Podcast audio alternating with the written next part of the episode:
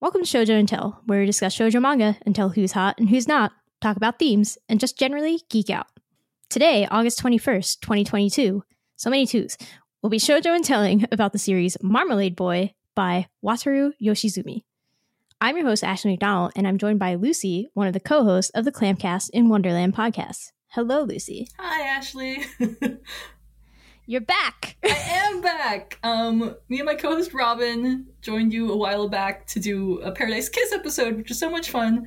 Uh, but this time I'm back, just me solo, which is So lonely. Yeah, so lonely. No, well, th- I don't think Robin has ever read this, so I have great fondness for Mar- Marmalade Boy. So it seemed like an excellent excuse to finally revisit it, since I haven't really thought about it since like middle school. That's okay. I had never read it before at all, so we're gonna we're gonna get into it. All right. So everybody, this beginning section is spoiler free. We'll try to just keep it really high level, like what this series is about, our general feelings about it, and then if you haven't read it before or watched the anime, which I've gathered is very different, um, you you know can pause it, and then we'll we'll warn you about a spoiler section. All right. So, but first, Lucy, what is Marmalade Boy about? Okay, so Marmalade Boy follows Miki Koishikawa, a high schooler who lives a fairly normal life that is until her parents come back from a trip to Hawaii and announce that they've fallen in love. No, not rekindled their relationship. They met a couple on vacation and each fell in love with a member of that couple. The four of them decided the only logical thing was to divorce their current partners, get married to their new loves, and live in one giant house together with Miki and the other couple's teenage son, Yu. Miki resists this at first, uh, but comes to see how happy her parents are with this new arrangement and eventually adjusts to it. She also quickly adjusts to having Yu as a stepbrother, and while he annoys her at first, her feelings start to change. Dun, dun, dun. And that's as far as I can go, really, without it getting too spoilery. But I do have a fun fact for you guys. Um, and this was in the the old Tokyo Pop printing of the manga that I reread. Apparently, Marmalade Boy was the first series Tokyo Pop printed in like the Japanese format without flipping comics to read in the Western style, which is so wild to think about. Like right now, when virtually all manga Yeah. is printed normal without being flipped. like, can you imagine? No, I definitely read that note and I was like, where am I? What decade is this? Right? Yeah, there was a little note saying like, "We just started doing this. Would you like to see more manga like this?" And I was like, "Ha! You have no idea." yes, Tokyo Pop, we would. Mm-hmm. and I think this also kind of shows that Marmalade Boy was one of the first of its kind of this like kind of slice of life shoujo to be released in the U.S. At least during the heyday of the early 2000s when manga and anime like really started being brought over in a big way, especially like shoujo manga. Uh, the first five chapters of the series were also released in floppy comics, which they were doing for a while in this Oh, bygone era. yeah, and I bought them at the time. Um, Oh. I pulled a quote from the author's bio, which I think just like encapsulates the era. The Marmalade Boy anime served to heighten awareness of Yoshizumi san's title to the point that even anime fandom in the US, starved for popular shoujo manga and anime, became aware of it. Just attempt a search for Wataru Yoshizumi or Marmalade Boy on any search engine, and you can find US fan sites for the series with as great of ease as Cowboy Bebop or Trigun, which really just like sets you in this era. Yeah, whoa. So Marmalade Boy really is like a little part of manga history, even here in the U.S., which I, where I don't think it hit quite as big as it did in Japan, but it still kind of has that piece of our history. Yeah, I, w- I would say like for sure, like Marmalade Boy, particularly because it has such a long anime. I'm like, we don't get that anymore. We don't even get shojo anime. Period. That one had a 76 episode anime. I'm like, that's that's redonkulous. Yeah, yeah, and like I watched the anime at the time, and it like it definitely lasts a while. You're like, it's very lo- okay. So yeah, okay. So the next thing is like, what's our level of familiarity with the Mhm. series? So I was like, I know of Marmalade Boy before reading this manga right now. I had not watched the anime before. It's very long. so, and I think I have, I've had the eight volume. I knew I had the eight volumes of Marmalade Boy for at least a year, and I, I just assumed that I didn't have all of them because I knew the mo- the anime was so long, and I thought that was like a Fushigi Yugi situation where they were like really faithfully adapting something that was longer. but no, it's more of a full moon uh, situation where that was also eight volumes, and they made it into like a fifty four episode anime that diverges, you know, from from the manga and goes real slow. So uh I was wrong. that's, that's what I say about that. Yeah, that length of the anime is definitely kind of intimidating now. Like, I think if it were being made now, it would maybe be like 26 episodes. I don't know. I feel like you could. yeah, they'd be like, this is a 12 episode anime now. Yeah. Like, we don't need all this stuff in here. Like, they made Horimiya, which is much longer, into a 12 episode anime, and they crammed it all in there. And I'm like, I mean, good for you. You went way too fast, but like, that's what they would do. yeah, why not? Why not? Um, yeah, Lucy, but you have a, a more storied history clearly with this. yeah series. It's it's kind of beloved to me just because I discovered the series when I was in middle school via like fan subbed VHS tapes that I would get- such a throwback. I know, right? and I would get them. I wasn't old enough to have like the means of the internet to find them, but the local comic book store was actually like very welcoming of anime and very welcoming of like teen girls who wanted anime. Hmm. And so they had like this back section that was like behind the counter and stuff where they kept the fan subs and they'd give them out to you like for free and you just bring them back when you brought back the because they had like rentals also so you would really easily like rent a normal thing and they'd be like hey you can take some of these too and just bring them back and it was you felt Okay. like you were part of this like exclusive little inner circle Yeah. Part of a little like club there or something. Mhm. And I distinctly remember the guy telling me, like, oh, yeah, this is really popular in Japan, but we'll never get it here, unfortunately. So when we eventually did, I remember being like, oh, wow, things have changed. You're like, that guy's salty. right? oh, man. And it was, I mean, I don't think I ever finished the anime. It's, like we were saying, it's really long, for especially for a shoujo of this type. It's 76 episodes. But I did get pretty far. So in my memory, it mostly follows the same plot of the manga with most of the same characters, but they expand a little. But then there's this like filler arc that happens kind of before like the final arc of the series, where like Yu goes to America to be an exchange student, and like Miki has like an, an American exchange student staying with her, and like his brother's in America with Yu, and I think they have like beef. Amazing. Oh, yeah, so I know I made it to that part, and I think either I lost interest in that season or I just like we stopped getting the fan sub, or possibly it got announced that they were really licensing, so maybe they stopped making the fan subs. I don't know. I I feel like I dropped off somewhere in there and had never actually read the end until like yesterday, so that was exciting.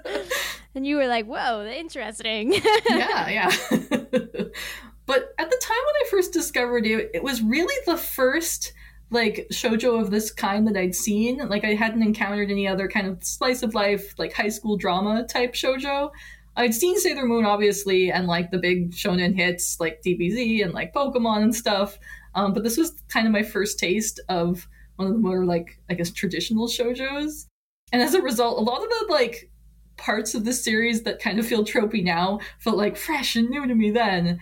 And Yeah. I did like some research. I couldn't find anyone claiming that Yoshizumi originated any of this any of these tropes, and I know some of them are just like kind of classic drama stuff anyway. But I do think Marmalade Boy was one of the big shoujo mangas that like helped make that those tropes more prevalent, especially, you know, in the US. I think it was some people like me's first encounter of some of these more like cliche shojo drama tropes.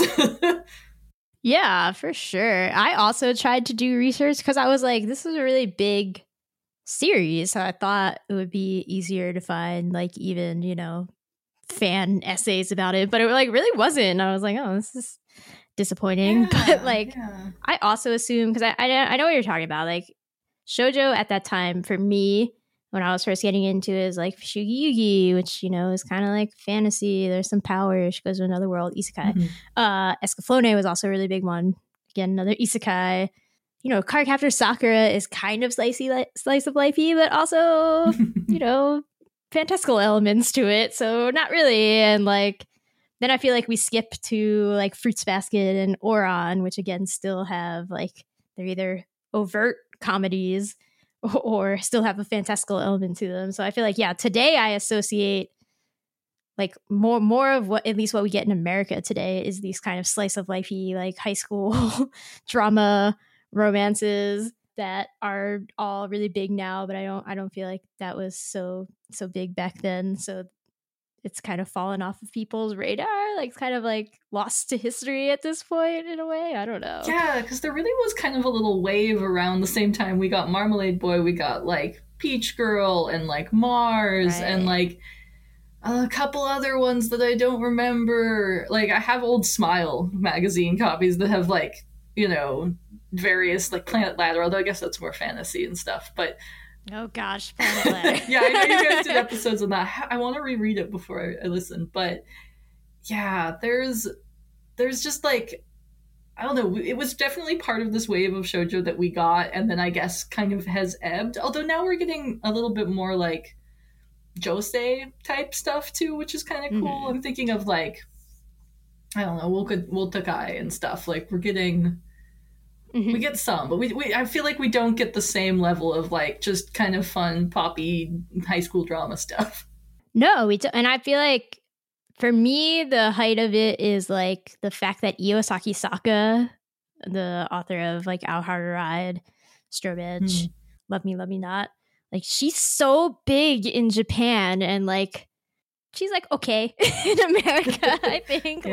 like no, nothing, nothing remarkable in America, and I'm like, but she's so huge in Japan. like yeah, we just don't like this stuff over here for some reason. I don't know. yeah. I feel like they've just not. No one's quite figured out the way to market it because I'm sure that people would eat this up, but I feel like so like they just haven't quite hit the the right way to target the like the audience that wants this because it may be like a slightly less like nerdy otaku audience would really really love Mhm. this. I mean, and the nerdy otaku audience does, but I feel like there's a lot of potential, but I don't know. We quite we kind of haven't like found the way to hit that. And I mean, it could be that there are some things in these series that are like not necessarily what we consider appropriate for the audience that they're aimed at.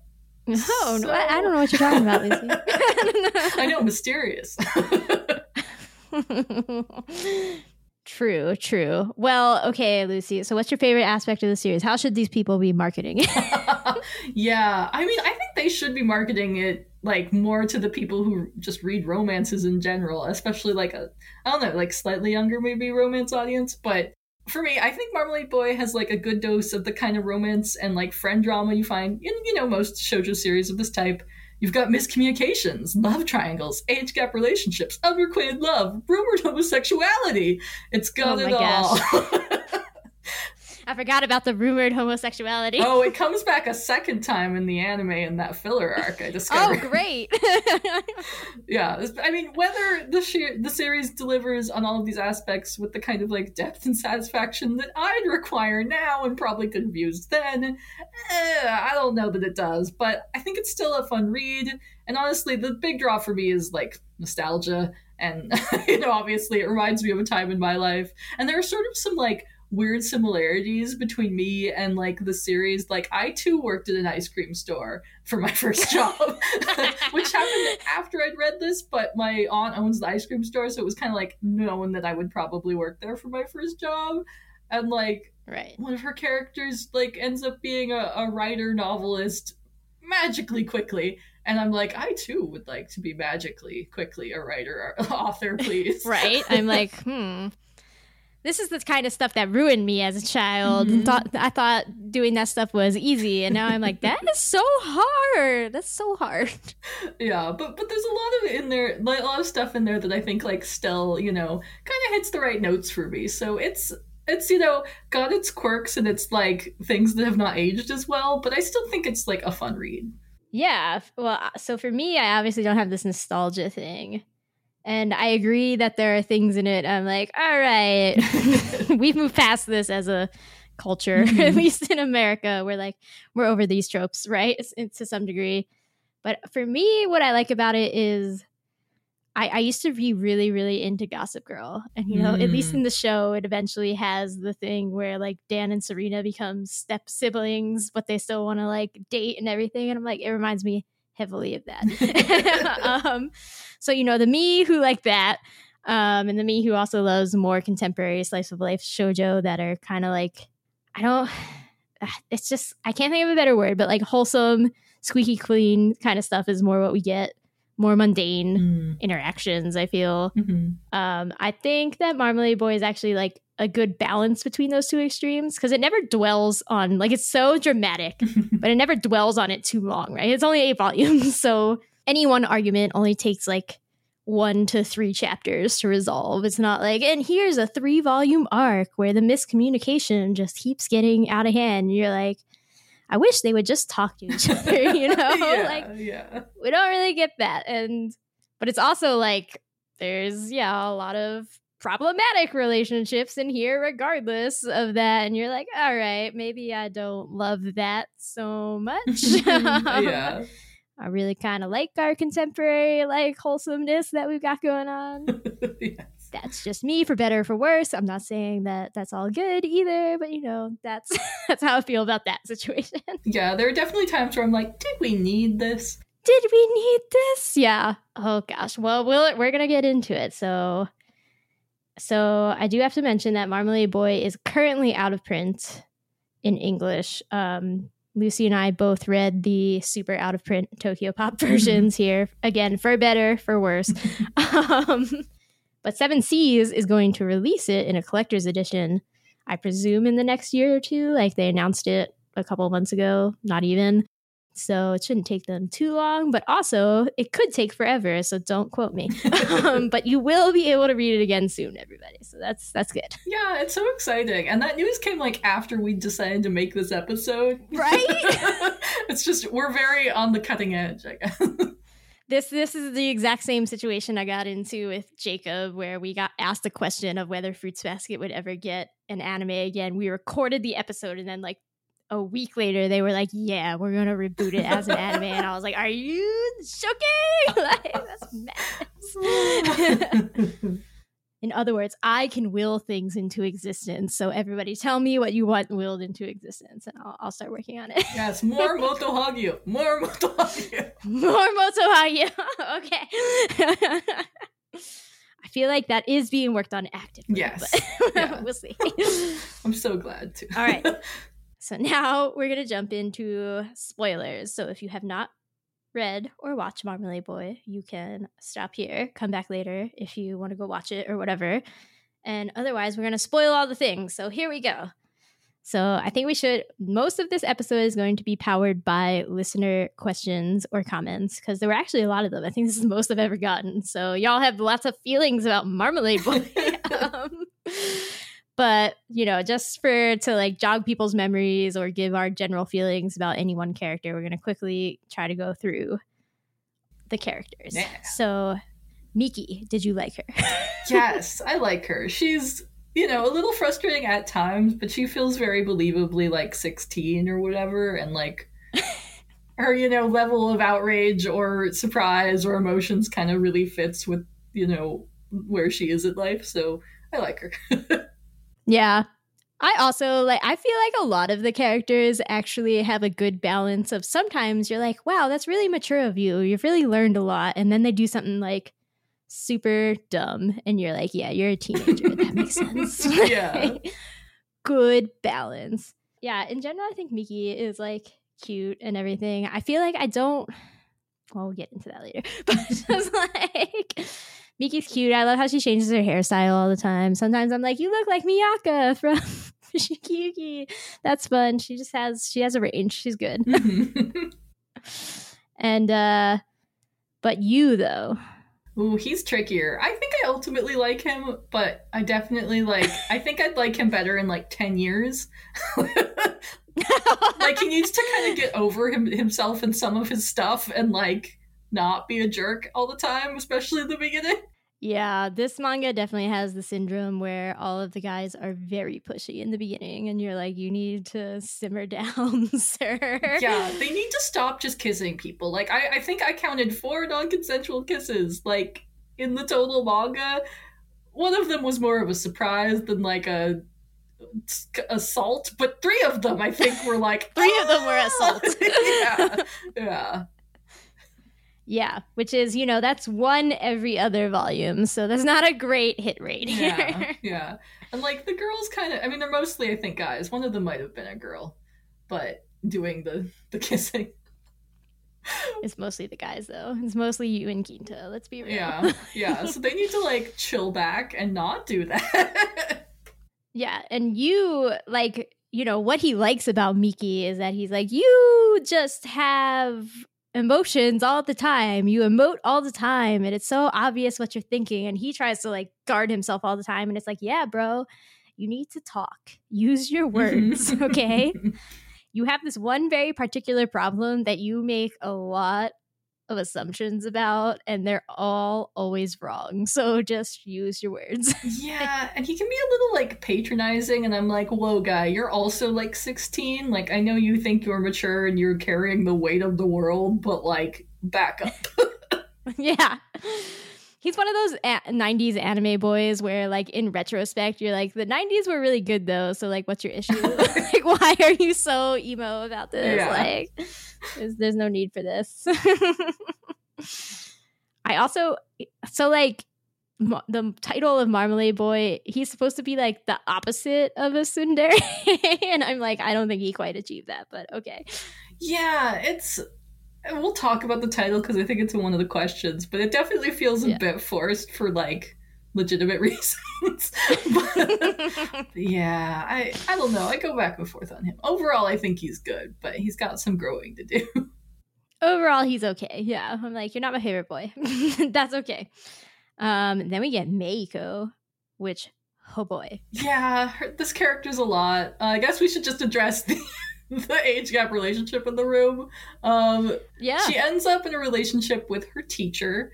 Uh, we, I think they met when she was in middle school before he was technically her teacher, which is skeezy in a different way. yeah i was like does that make it better lucy i don't it think doesn't, so. but it's different. And it, you know, at least he like has to resign over it and stuff. I mean, I guess we'll get to it, but I don't know. I kind of felt for her because, at the one hand, I understand she sort of feels like that character. I mean, I think I identified most with her. Like, I feel like she got like a little bit mature more like before the other people in her age range. So she kind of had that Right. like slightly old soul vibe or whatever.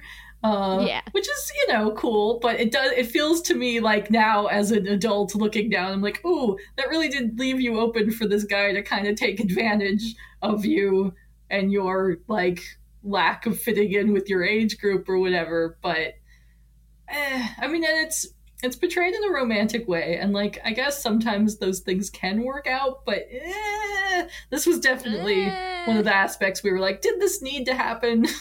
Uh. Yeah, I was so there's a lot of things in this manga I feel that in the setup of them I was like, okay, you can set that up and you can still come to a good conclusion. Mhm. And I don't feel like either of the big things, which is who is Yu's dad and this Mako relationship with her teacher, who is Namura. I didn't feel like either of those came to a conclusion that I was like, I'm cool with that conclusion. No, no, no, not, not at all. Like, what is happening? Yeah, I agree. And I also I like Mako, and I agree. I think especially when I said the like sometimes they, you know, seem really mature, but then they do something really stupid, and you're like, yeah, you're you're 16 or whatever. I think that's super true of Mako. Like for mm-hmm. the most part, it's like mature, mature, mature, trying really hard, doesn't fit in. Like I agree. I was also kind of like that in high school. Like I really always wanted like teacher's pet, like nonsense going on with me and everything. Never in a romantic way because that's weird and creepy. Mm-hmm. No, but like I was like, I get it. That's cool. But then Mako's just like, I will never love another person again. Like it has to be Namura. And I'm like, no, no, you're 17. You know, like that's it's not it. You don't know anything. don't know anything. yeah, and she's so staunchly like against marriage but not relationships in the beginning because her parents are like in a horrible relationship that they refuse to get divorced but they're both cheating on each other and like I don't know. I I really like I understood that from her perspective. I was like, yeah, I can see where you'd be like, romance is fine, but like, r- marriage is a broken society thing. Yeah. yeah. Yeah. But then by the end, she's just like, nope, I'll just move for the man and marry him, and yay. And I was like, oh, right and there it was not like overtly discussed that tension after that like she didn't be like oh yeah you know i decided to philosophically change my mind for xyz reason i don't feel like we were shown like xyz reason either and i'm just like okay yeah. I feel like she kind of threw out a little like, oh yeah, I know I used to think that, but if it's him or something, and I was like, oh god, okay. I don't know that I'm satisfied by this. No yeah it's like that is not a good answer nope Mhm. I did love her, like the plotline of her becoming a budding novelist, where like in the beginning she's in the literature club and hangs out in the library, and like someone keeps being like, "Do you write?" And they kind of like, we'll get to the character, but encourage her to like actually write a novel. And then she like over the course of the summer writes it, submits it for an award, wins the award, and basically becomes Right. famous. how much did that bother you as a writer I was like, no, no, no. If you wrote that in the summer, it would not be good. it's unlikely you would write it in the summer, and then the award process like takes time. yeah. You're like they have to read it and read all these other submissions and then come together and like decide. Yeah. Yeah, Yeah. especially because I think in Japan summer break's not that long. Like, they're, it's not like us where they have like three months off. Uh, so I was just like, no, I don't believe that this just happened while she was on summer break. Right, for sure. And I, I was trying to be like, all right, you know what? Japanese novels are generally like shorter than Mm. ours. It still doesn't make any sense. No, it doesn't. Yeah, maybe she'd been writing it secretly all like for a while and then Mm, submitted it secretly. But it definitely felt to me like it all happened in the summer. But I mean, it's fine. It's fantasy. It's like a, you know, fulfillment, wish fulfillment type part of the series. Like, that's okay. I can forgive a lot of that for the wish fulfillment of like teen fantasies. Like, that takes me a long way, but I'm still like a little irked. yes, for sure. I was too. I was like, come on now. Seriously, this is the kind of stuff that would ruin me as a child. I know. I'm like, what kind of writer am I? I didn't get an award for a novel I wrote in the summer when I was 17. I know. I'm like, all I did was write fan fiction. I'm like, what? I don't. Now I'm just a washed up has been at the age of 32. Like, I don't understand. yeah. So that's fun. Okay, so now we're the the other people are all more side characters, but there are quite a few of them. So here we go. The parents. so I kept sh- eh, like I honestly didn't know much about what the series was about before I just started reading it because I had it and we were going to podcast about it. I was like, cool, okay. So like every page in the beginning, I was like, whoa, wait, what's happening? And I kept showing it to Asher, and he was just like, wow, you're reading a manga like about swingers, and I was like, I don't think that's that's quite it, kind of. yeah, I was I kept being like, "Oh, if this was written now, I think they'd just be in like a polyamorous relationship without all this like divorce Right. and remarry bullshit." But I kind of loved it. I was like, "These crazy people, I just want them to live their best life." Right? I was like, I'm not against this though. Like, this is fine. Like, it's convoluted and strange, and they probably should have give their kids more warning. But like, fine. That's that's cool. Yeah, they maybe could have handled it differently, at least at first. But I mean, like, especially by the end, which I don't, I don't know if we're getting into the super spoilers yet, but by the end, you're kind of like, okay, this makes a bit more sense logically, but still, guys. My feelings about them just like wavered the whole time. Like sometimes I'd be like, they're fine, and then other times I'd be like, no, God. All right. Then we have Love Triangle Man Ginta, yeah, who I did not like. yeah, he. Uh, he just feels like a roadblock, you know? Like, he gets character development, but he just feels like he's there to complicate things in the beginning and, like, And he's so aggressive. He's so aggressive, especially considering like he turned her down, like not intentionally or whatever, but pretty traumatizingly. Okay, he could have just again used his words after that. Instead, they're like, "Let's not talk about it for two years or whatever to a year." Yeah, like And then secretly we both loved each other. It's like, no, stop. Yeah, it's really dumb. Like, I guess to quickly sum it up, apparently in the past, before the series started, Miki confessed to Ginta, who had kind of been like her best guy friend, that she liked him, and but she did it in a letter, not directly, and so she caught him reading the letter aloud with his guy friends, or they were reading it aloud, whatever, and him being like, "No, I could never like her like that," and then she gets all hurt. And then when we learned about it from his perspective, the his friends had found the letter and he was kind of just like bolstering to like not offend his friends who did like Miki. But like I don't know what he thought was going to happen then because he did like her. I don't know he thought his friends were going to just forget about it and then not notice that he started dating her. Like I don't know what the game plan was. But I don't think he didn't have a game plan despite being good at tennis. He's like, I had no game plan. yeah, I mean to be fair, when it, if I didn't also have a game plan for weird drama when I was in middle school. Like sometimes it just happens, but he clearly hasn't read enough shoujo manga to know that she would overhear this conversation and run away dramatically. Clearly.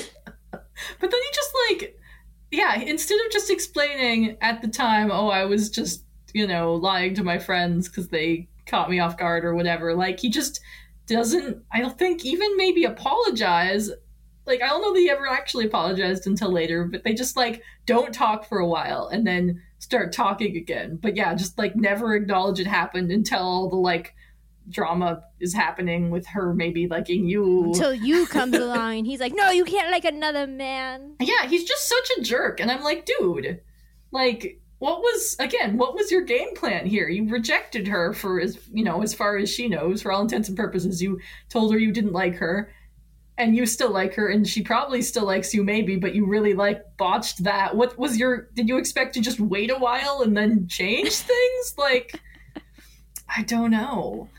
She would just try again after four years. Mm-hmm. and I, I, did enjoy he gets his own little like romantic subplot eventually with another character that we'll talk about but and that was fine but i just i don't know. I I I could have done without him. I'm not not the biggest fan of love triangles. I'm always kind of like ah, just I don't know, just be in both relationships. Just have a happy triad. polyamory is always the answer. yeah, polyamory is always the answer. At least talk about it, guys. Maybe it'll work out. yeah.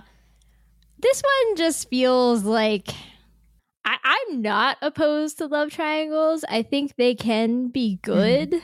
especially, but I don't. Or like maybe I shouldn't say that.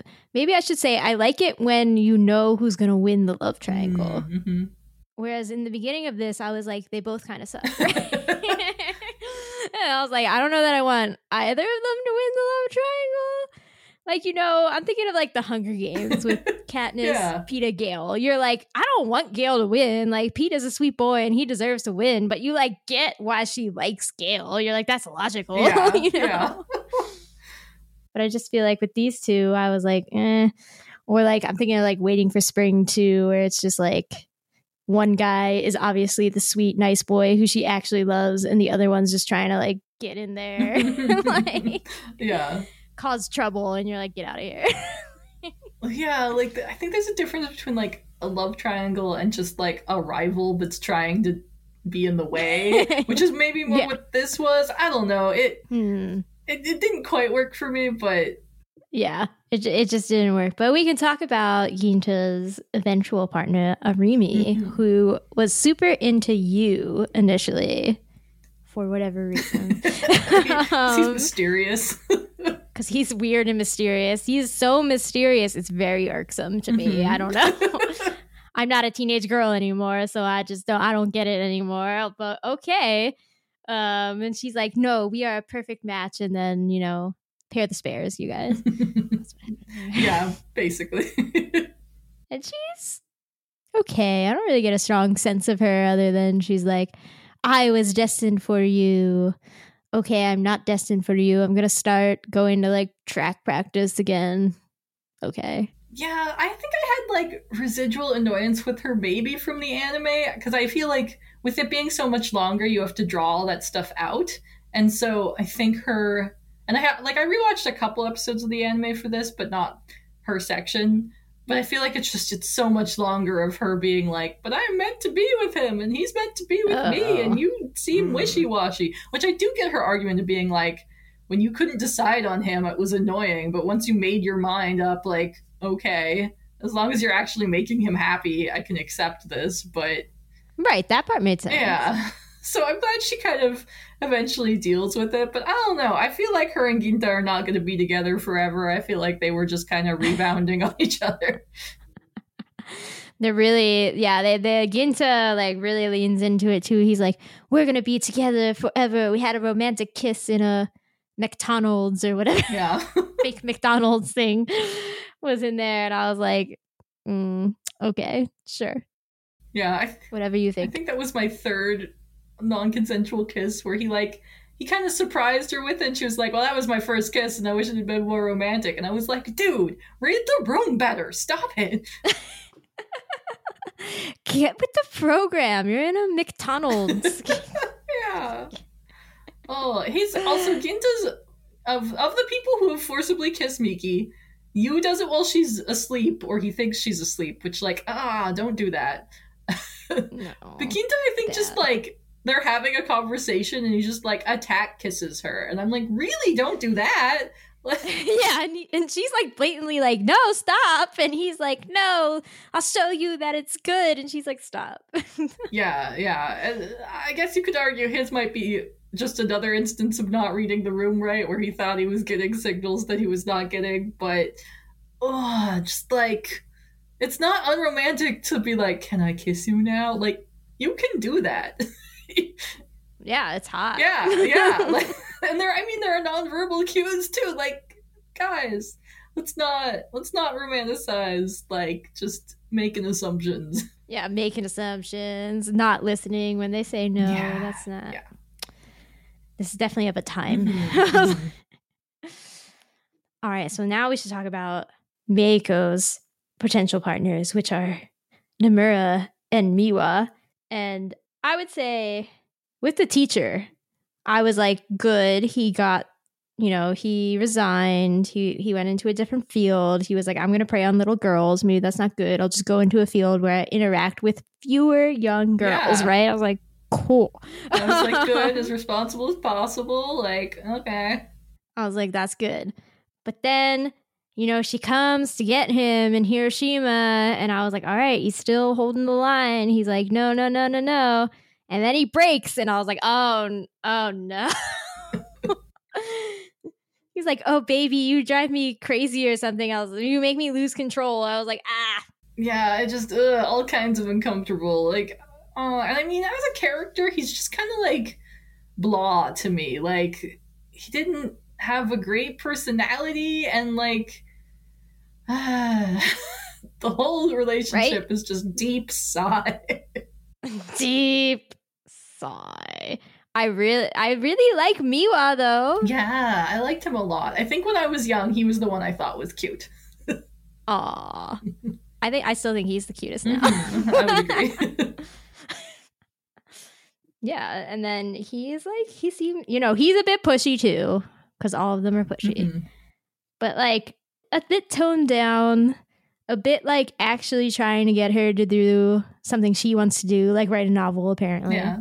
And I'm so upset for him that that backfired on him. yeah, I I was I really did like well, I guess we'll talk more about shipping later, but I liked his approach to her better and he seemed like the most kind of like self-aware, I guess, of the characters. Like Mm. I, he really had fun teasing them, but he also kind of knew when to stop and like step back. And there's this Right. this whole subplot with where people think he and Yu are are dating or something, and he just kind of rolls with it and has fun and like you know it's fine. I, I wish that maybe someone had in this actually been gay because we don't get any gay characters, but yeah, I liked him. I thought he was fun. Yeah. Of course. I was like, of course, the one with long hair. It's like, you got to think that he's gay. but you have to emphasize what a playboy he is with all the girls, so that Oh, yes. but actually, he's just a ladies' man. Mhm. So it's good. Um, then we get a bunch of strange, in my opinion, side characters. So we get Rokutanda, who, first of all, has the best It name. does. Even as a kid, when I was like, didn't speak any Japanese, watching these little fan subs with bad audio, I was like, Rokutanda is a really fun name. Rokutanda. What's his first name? Like Totsumu Rokutanda. Yeah, it's just so fun to say. Yeah, yeah. Tsutomu Rokutanda. and that's the only good quality about him. yeah, his personality is that he has been in love with Arimi slash stalking her since they were children and needs to back the hell up. he needs to stop. yeah. and he initially had Delandau like parted hair, and I was like, "You're evil. Get out of here." Yeah. Apparently in the anime he gets a love interest, but I don't remember how that happens. You're like, "It shouldn't have. He doesn't deserve that happiness." yeah, not yet. He needs to also work through some of his stuff. Yeah. Then we get Kei, who also works at the ice cream shop with uh, Miki, and he has some weird mystery. He's secretly a great concert pianist, and but he's like running away, and he's you know last minute like you and Miki both think they're cheating on each other with different people, so like you know, Miki's being accused of cheating with Kei, and I'm like, uh, what's this? I don't need this. yeah, I mean, at least the one accusing him was like a confused child or middle schooler. like, yes, true. like so I felt like less bad about that, but this that's definitely like I like his plotline of the like he got he had been pressured or he had enjoyed being a pianist, but then the pressure got to him so much that he had to just like have a rebellion and step away and not do anything for a while. Like I I was interested in that. right. But like he goes so hard after Miki. Like she loses this very important bracelet and he's about to like tell her he has it until she's like, "Oh, I got it for my boyfriend." And then he's like, "No. I keep No. it." And I'm like, "Dude, Yeah. not cool." Again, I was like, I want to like you, but you make it so hard. Just yeah. why? No, I did appreciate, yeah, his his tension where he was like, I wanted to have fun playing the piano, and people were like, No, you gotta just play this song that you don't even like, and he's like, Forget that. Yeah, I really I, I liked that part because definitely anything in childhood that I did that I ended up quitting, it was that like I did okay at it, and then when it like got ramped up and pa- became competitive, I didn't enjoy it anymore, and then I stopped doing it because there was just too much pressure, and I just wanted to like be on the swim team and be in a pool. I didn't want to compete or take ballet for the fun ballet, not the competition. Interesting. I definitely was fueled by competition. Mm-hmm.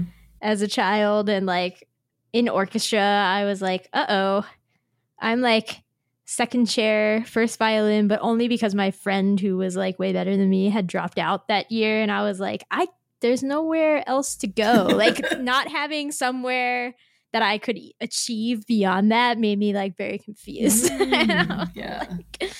okay.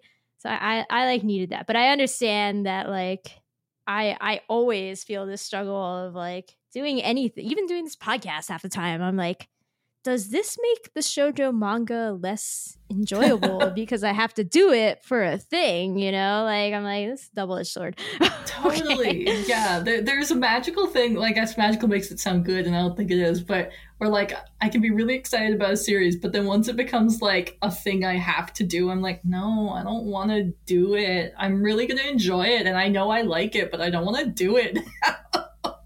yeah it's like mm, yeah so I, I get him i get him. And he, again he's 16 so i'm like he's silly about it. That's fine. Yeah. um and here is the child that ach- accused kay and miki of being in a relationship. Her name is suzu. She is a model. She's she has a she's a bit much. she, she seems nice but like a bit much yeah. overbearing i wouldn't want to be her friend Yeah. Be too much for me Yeah, she was really like. I guess she kind of maybe matched the guys and their level of like aggressiveness.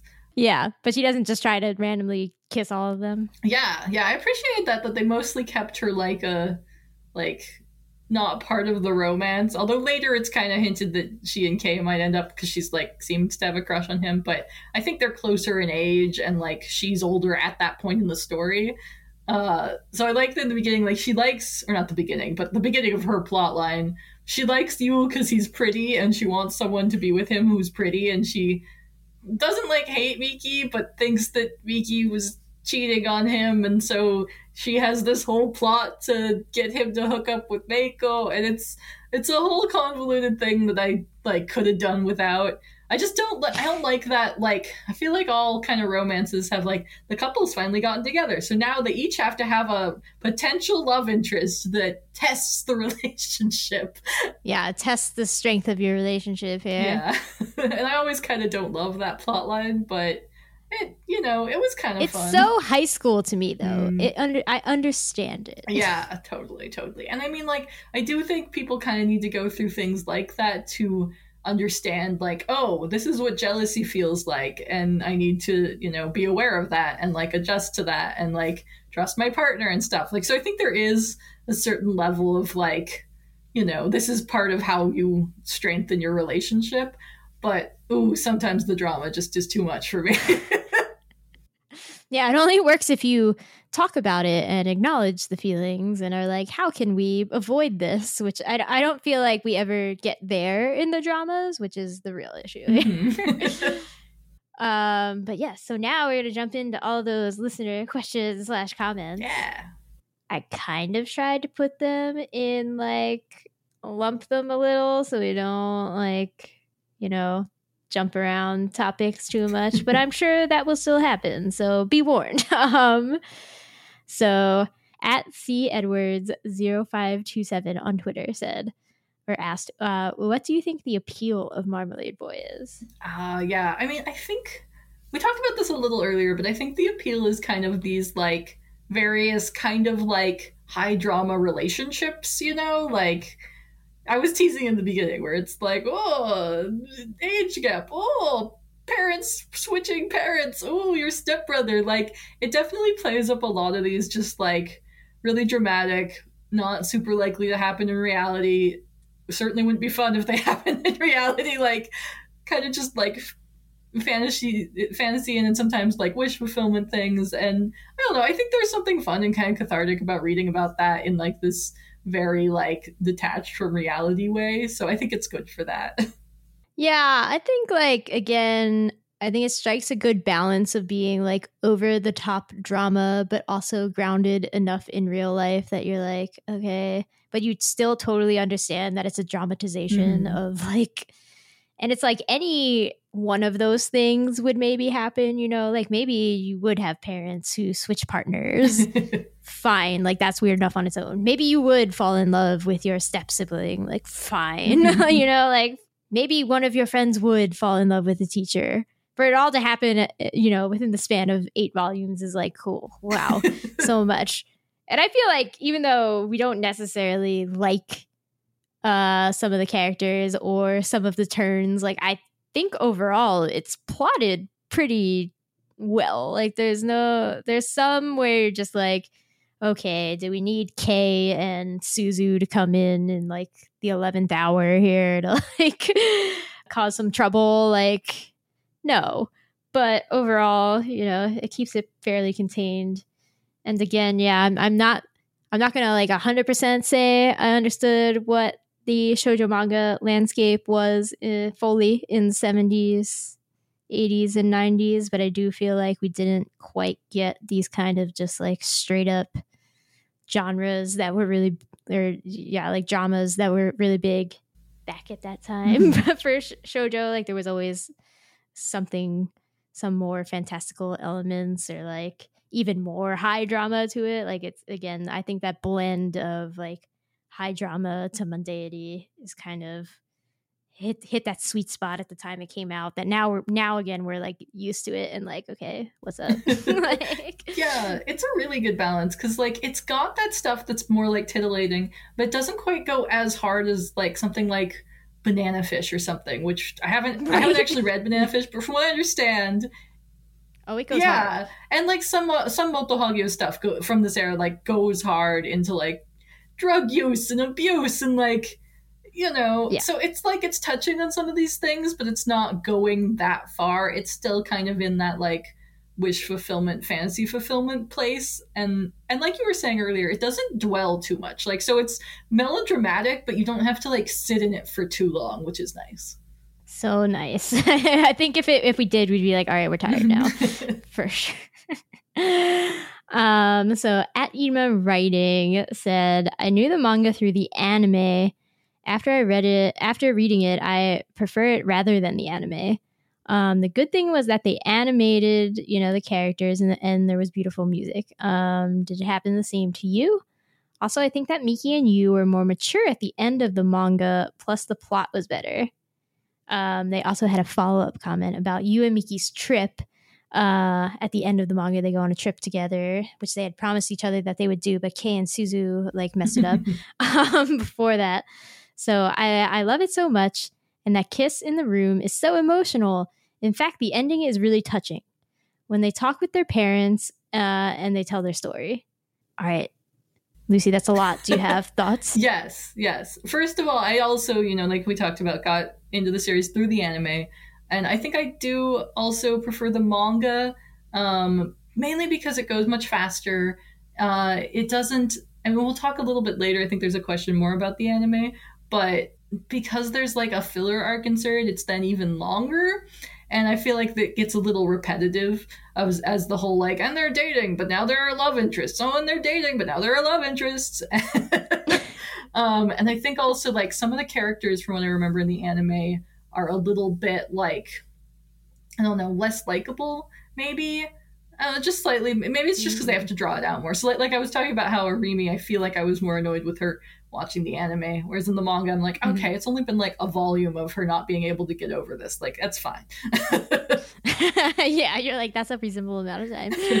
and as far as their trip, I did think it was sweet. I liked that they built that up, and you know, they have had some near misses where they almost got to go on the trip, but then something happened, and so it felt really satisfying.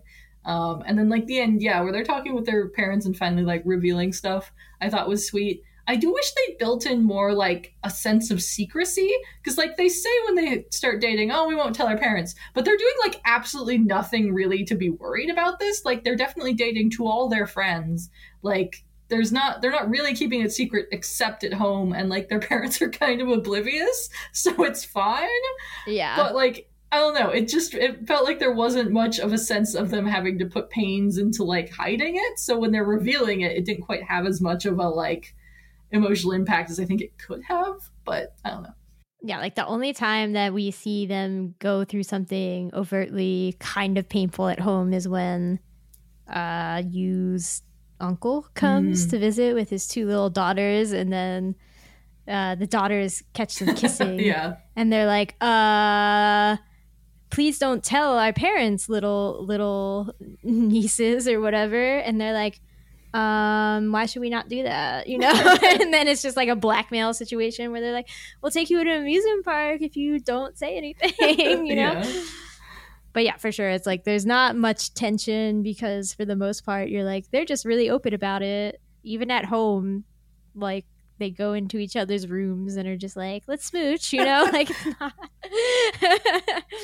their parents are just really silly about it yeah, uh, their parents are so like easygoing and weird that I never had the sense that they would really care. Like there was the whole thing in the beginning where her mom tells her don't di- don't fall in love with Yu it'll make things too complicated and they kind of use that to give them lots of concern later but th- like i didn't feel like in reality if they told their parents that their parents would actually be upset so i, I didn't feel that there was like a sense of danger there yeah for sure i was like okay you won't- they only think it's dangerous because they're like we think we're we're half siblings i'm like okay Yeah, yeah. When that plotline happened, I was like, "Oh God, okay." But we'll, we'll, t- we'll it'll come up and think of a question. yes. Um. So, anime Esquire, I assume on uh, Esque on Twitter, um, wants you to comment on this now infamous New York anime filler arc. yes, I'm ready. Um, I did. I watched some of this filler arc, just a couple early episodes of it to remind myself what happened. So I don't really remember how it concludes, but I think it's safe to assume that Yu doesn't hook up with anyone and returns to Japan. but the the premise is mostly that Yu you know goes on exchange for a year and a half, I believe, to New York and encounters at least one, if not many, girls who want him and present alternate love interest, you know, potential. And um, there is a character Bill, and this is where the other like potential homosexuality rumors happen, um, which they he's presented as possibly being gay, and he even has is wearing one hoop earring in an ear. So in '90s, Ooh. you know, vernacular, Yeah. that means he could be gay. But um, apparently, he just likes the girl that you know is also into you. So it's just a Of course. yeah. So There are no other options. the part that I was most annoyed about is early in the series and in the manga, there's that whole subplot where like they think Miwa is dating Yu or whatever, and it's all because Yu thinks that Miwa's his half brother and is trying to get information about the guy he thinks is his real father, which ends up not to be anything, but you know, he's fine with it. It happens. They both roll with it for some reason when he gets to new york and hears that this guy is gay he has this whole like gay panic oh god i don't want to stand next to him oh i'm so creeped out and i was like dude dude what what?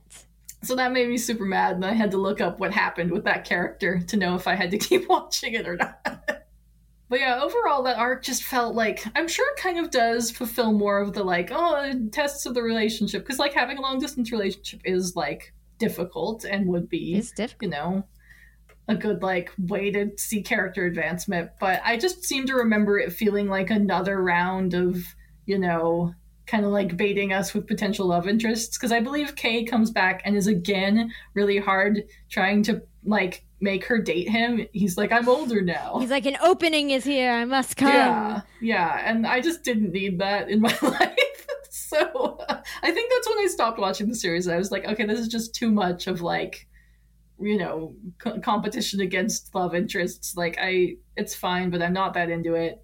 And that doesn't happen in the manga so it was easy to read past it Yeah, for sure. No, uh, I'm like, maybe I should watch the anime. I'm like, this anime is so long. we have such short attention spans now. I'm like, you know, uh, yeah, Asher and I've been watching Code Geass, and I'm like, there's 50 something episodes. oh yeah yeah i mean it i watched the first couple of the episodes and it i mean i think it would be fine to maybe have on in the background at some time but yeah it, it definitely is You're like, don't dedicate full attention. to- yeah it definitely gets that long by having long scenes of just like them feeling emotions which i think can be Oh right, in the in the side, yeah, we should bring up how uh Yoshizumi in the sidebars. Initially, she would, you know, she's excited that's going to become an anime because, of course, like who wouldn't be excited? And then by the end volume, she's like, "Here are several things that I hated about the I anime. she's like but here's the real truth about what i didn't like Here's the here's what really went down." I was like, "Oh, laying on me, girl! Like, what's up?" uh, so she, she was like, I really just hate like how long, you know, how many and how long the kissing scenes are. She's like, that that scene with Yu kissing her when she's asleep in the nurse's office. She's like, in the manga, that that was like it should have been, you know, a second. He does it really fast because he's doing it illicitly and he knows that and he's trying to get away with something. And she's like, in the anime, it was like 12 seconds. So long. And I hate it. And I was like, yes, tell me more. Yeah, it, it- it's kind of true. She also complained about how Miki's always wearing blue and pink, and it's her least favorite color combination. It's kind of true. Like her bed's that color; she's frequently wearing it. Like I was watching for it, I was like, "You're not wrong." You're not wrong, right? Yeah, I, re- I really loved the uh, volume eight sidebars. I was like, "Ooh, these are going hard. Tell me more. I, this is the drama I'm actually here for." Like, Yeah. yes. yeah. But the the anime does kind of hit that like. 90s pastel shojo thing like when they have strong emotions it's like the scene will kind of shift into like um just straight up screen tones everywhere. No, it's like they'll shift the colors, so they'll do that let like reverse where like blue becomes red or whatever, where they so it feels like you're outside of the moment or whatever. But they also do Oh. it kind of so everything's a bit more pastel. so it really feels like just like 90s pastel dream. And I mean the the arts like could and animation could be much better, but yeah, so I think if you like that era and you kind of want to just like sort of sink into that like era of shojo, like this is a good series for that. Nice, yeah. I mean, her complaints about the anime and like the pacing of how do you do some some romantic scenes like that are kind of why I usually prefer to read shojo manga. Like I find that the pacing in anime is either like I'm like you should have lingered on that scene more or like yeah, apparently they're going to linger on it for 20 seconds and I'm like that's too long. I don't need to look at this still for that long, you know? Mhm. like Yeah. uh, whereas when you're reading, you you can kind of control the dramatic moments that you either want to linger on or not linger on. I think that's that's hard to transfer into animation where it's like, yes, happens in a set time in a set motion, you know. So so I really liked tho- those thoughts. They were funny. yeah, those that those little asides in the comic. I always love that about shoujo comics, especially where they have the little asides. But hers were just like everything. She was like, I hang out with this manga artist and this manga artist, and we like to go get tea. Yeah, she's like, I am best friends with the Paradise Kiss manga artist, and I went on a trip with the Sailor Moon manga artist. Like, all right, humble brag some more. Like, let's go. Yeah. Jesus. All right. So at Lum Rama Yasha, who's one of the hosts of the Manga Mag- Mavericks podcast, had lots of questions slash comments. so we're, let's begin this this fun little trip down here. Okay, so first they ask about our hopes for the Seven Seas releases in terms of localization changes, improvements. Listen, there's lots of room for improvements here. I could not stand how there were not like when they were speaking, they were not speaking in contractions Mhm. half of the time. So they speak like, I am very disappointed and this is not good. And just stuff like that all over the place. And I was like, why? It's so weird in English. Like, that's not, unless you're putting really hard emphasis on the verb, like, this is not good. Like, you know, like some emphasis has to happen there. And I was like, I don't, I don't know what's going on here. These people sound like English is their second language at this point, and that's not great. Oh, Mi- Miwa and you also at one point kept talking about how their parents were like swapping mates, and I was like, stop saying mates. Like that's really bad. Partners, just say partners. Yeah. Um, the first couple volumes of the Tokyo Pop version also openly acknowledged in the same way that they were like, this is the first manga that we're publishing where we didn't flip it to Americanize it. Like, how do you like that? They were also like, we're going to teach you Japanese. So they didn't. So for like two, it wasn't very long. It was like two or three volumes. They decided not to translate some of the more common words that we all as weebs and otaku know. So like they were like, we're just left in baka and sugoi and and all these things. And I was like, this is what ruined us as children. Thanks to. Yeah, that that last one especially really I have kind of a pet peeve about that where like it annoys me when they don't translate things that have very obvious like translations that we can just like it just takes me out of the moment. Um Yeah. I like when people leave in like san and chan because like we don't really have a way of conveying that in English and it is sometimes very helpful. Yeah, that would be fine, but they didn't do that at all here. yeah. like, okay. Yeah, it felt very forced. Like it really did remind me of being like a middle schooler and my friends using and and me using those words, and now I'm like, oh, cringe, cringe, cringe. Yeah, exactly. I was like, oh, this is what made me and my friends like this when we were 14, like running around yelling, Kawaii! And I'm like, oh, gosh. Yeah, yeah.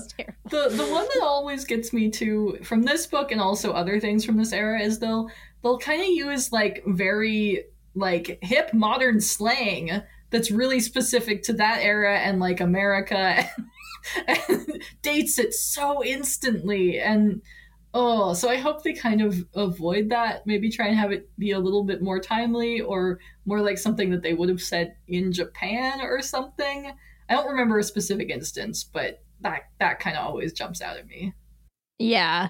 The other thing I would say is I would really like fewer sentence constructions where you as a pronoun is used along with Yu, his name. Yeah. Because half the time you didn't need either his name or like pronoun. It's like, I love you, Yu. And I'm like, shut up. no. Like, did not just leave off his name or just have it be only his name. Pick one. One thing I did appreciate in the anime filler stuff is that they, because he's in America, they do actually like acknowledge that. oh, they acknowledge that. yeah, and I Okay, think the exchange student who's in Japan also is like, "Wow, your name is super confusing," and I'm like, "It is kind of." It really is. But like, yeah, you know, eh, I'm glad the anime actually makes fun of that because that like, you know, I was complaining about it to Asher and he's like, Well, that's only a problem in English. And I was like, I know, but you don't need to write it out like this. like there's no reason. Yeah, there's definitely moments where Miki's like talking to a friend or whatever, and she's like, "I love you," and I'm like, "Wait, what? Oh, there's a W, not an O. I see." yeah, right. I was like, this is hard for me when I don't have uh parts of my middle vision anymore. Mm. Sometimes I'm like, which one is it? Okay, wait. yeah, Okay. and so much of like reading and spelling comprehension is us just like seeing the word as a whole and not necessarily each individual letter. So it was. It just took a little bit, I think, extra brain power to acknowledge that as a separate word when your brain sees the shape of it and is like, this is clearly the word you. Yeah. I was like, come on. There's there like you're not always gonna be able to get rid of it, but there were very short sentences where I was like, I feel like you could have just picked one of those and it would have been fine. yeah like obviously i don't think they should like change his name or like do anything drastic but yeah just a little extra care to try and kind of like work around those moments I think they could also choose, perhaps, as a way to get your eye to be less confused about it, to use like the character, the caret over the U to Mm. denote that it's both U's instead of yeah the same length as our pronoun you. yeah i think i agree i think i would rather see it like yeah yu with the the bar like yeah that would be better Yeah. So I'm like, there there are solutions to this. I think it can be I hope it is handled better. Um so another question was thoughts on how it compares to a couple of cuckoos or other step sibling romance series in general. So I've not read a couple of cuckoos. And again, actually what this this honestly made me think most of Gossip Girl, which I think says more about me than about Marmalade but, but that is definitely what it made me think. And I think what disappoints me about this one, or like it's, it doesn't disappoint me, but it, it's like weird and confusing to me, is that when they first move in together and they're like, oh, we shouldn't, you know, like and the mom tells her not to get in the relationship with him and like all these other reasons, they don't ever be like, we shouldn't date because we're step siblings, actually. like, that's never a thing that either of them says, from what I recall. They only start talking about it when they're like, oh, well, we might be half siblings. And that's like a line that maybe we don't want to cross. And so, like, I do feel like normally when step siblings get together, that's still kind of a morally gray area that they have to work through. So I was just a bit confused, like, why they didn't do that.